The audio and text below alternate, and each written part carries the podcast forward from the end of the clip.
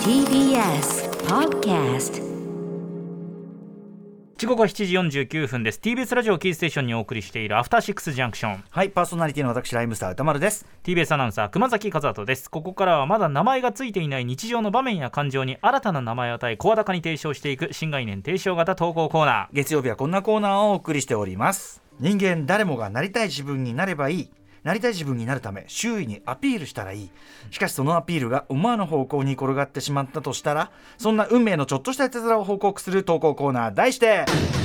アピールの行方はいということで、えっと、先週ちょっとあんま時間がなくてですね、はい呼び込みしかできなかったんですけどもね、えー先週だから何をやったかっていうとメールアドレスを読み上げてこの人の笑い声を聞かしただけ。ーこのこの声ですそうなんですだからあのなんなら投稿の中身とか我々のその受けより も、はいその最後にそのこのコーナーに重要なところ残していくと最後はこの保坂さんの 笑いそうですねまあ確かに笑いがなかったらここのれコーナー始まりませんこれでこれがあればいいんですよ ねそうですはい保坂さんですねディレクターよろしくお願いししまかすし保坂さんこのコーナーもね、あの新企画がいろいろ持ち上がってますんでそうですねいつまで続くか分かりませんからね、どっちかもしれません。悲しいでなもまあでもなんか楽しいコーナーでしたけどね、うんまあ嬉しい。だ終わったわけじゃないんですけどあ書籍化狙ってるんですの小坂さんひひらひひらがなみの方は来てるんですかはい、こちら保坂もさん粛々と進めております。粛々おき来てんのはい。なんかねパパンツパンツ以外の例があんまなんかちょっとフリフリップ芸的なところがねあったんでちょっとどうなのかな確かにエピソードとかになるのが結構難しい引きですよ続きねね保坂さんのシーン保坂さんの笑顔があの笑い声が聞きたければひらがなめに送ってこいとそうですいねことになってますもしかしたらこれ聞けなくなってし今まうかもし私れません全から然面白いこと言ってないんです何も何も笑わせるようなこと言ってないんで す大事な情報をお伝えしてるだけなんですけどね気が散る って気が散るってね歌丸とマクティベストとしお .jp、はいえーひらがなみ味とかひはいらがなみひらがなみの方にも送っていただきたいと思います、これをひらがなにすると変面白い味が出るなっていうねそういうやつそう送ってくでだす。さい独特な漢字で漢字表記があるものですね。漢字表あ漢字とか、漢字表記とカタカまあナあとカタカナ表記であるとか表記が基本なのにうんひらがなにすると。大体ひらがなにするとね、 なんかなんかちょっとねニュアンスが変わってきますもんあねあのぷやんあのさあの喫茶店とかレストランっていうかさ、はいとかでメニューをさあーメニューってこう さひらがなメニューちょっとねいいね間延びあるでしょ感がねいい例です。いいでしょあるよねあんとあれやっぱありまさすありますメニューってすごいあのか英語でメニューって書いてあるのとカタカナでメニューとメニュー はさ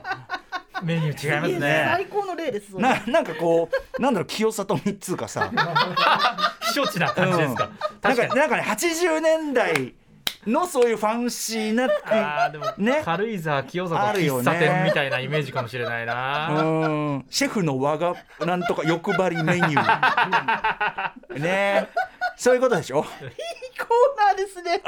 始まってやばい始まってねえよこれまだアピールの行方っていうコーナーなんですよまだそうそう新コーナー立ち上がったわけじゃないですかだらねからまだひらがなみひらがなえじゃあ今日はねアピールの行方ね読みますんでお願いねします。ラジオネーム地球最後のお父ちゃんさんからいただいたアピールの行方ですありがとうございます。昨日ついに発売となった待望のスーパーサザンゴマシン選手のプラモデルを無事注文することができましたおおめでとうございま先す週ねあのお話しましたよねはいえー、酒井社長曰くかなり難易度の高いキットとのことですが、うんうん工藤中学時代に体験した、えーはいプラモアピール案件を思い出しましたので、はいメールさせていただきます。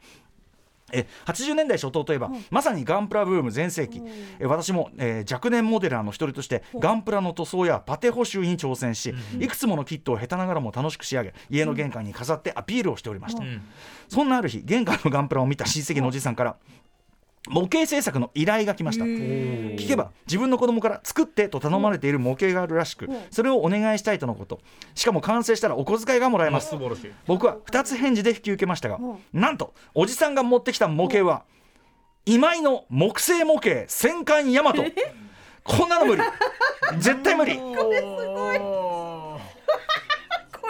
れ難易度バ ンダイの宇宙戦艦ヤマトならまだしも巨大かつ自分で木製のパーツを切り出すという超絶難易度の 高さに僕は速攻ギブアッ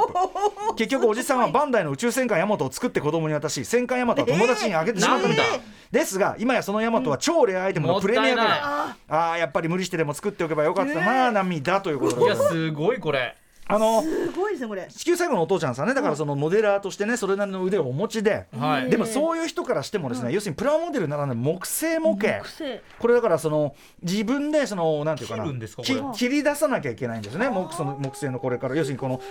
絵が書いてあっへてーこの線この線に沿って切り出しなさいとだからああいう社会整形みたいなその、はいあの、はいはいせ金型整形の技術がない時代は、はいこうやって木で切り出して皆さん模型を作ったりしてたわけで。だだからある意味プラモっていうのはさそのなんていうかなこれに比べれば簡易版なんだね確かにそうです物事、まあ物そういえば事何でもそそうのあのカジュアル化していくという流れがあります、は今だったらねプラモデル接着剤もいらないとかさ、うんまあなんならすぐ見でも全然いけます、はいあるけどそういう意味では、うん、その一個前のーちょっと難しめのすごいですねこれオールね全部自分で作るっていうあれじゃなくてもかなうりんもうだからその地球最後のお父ちゃんにしてもこれは無理っていう電話がでも同時にやっぱりすごいお値段なんですよそれは。えっとですねそっか今だと現在ね木製えっとね中古価格はこのヤマトはね、はいえー組み見見組み立て品で多分あの状態にもよるんでしょうけど、はい8万から20万ぐらいするそういでや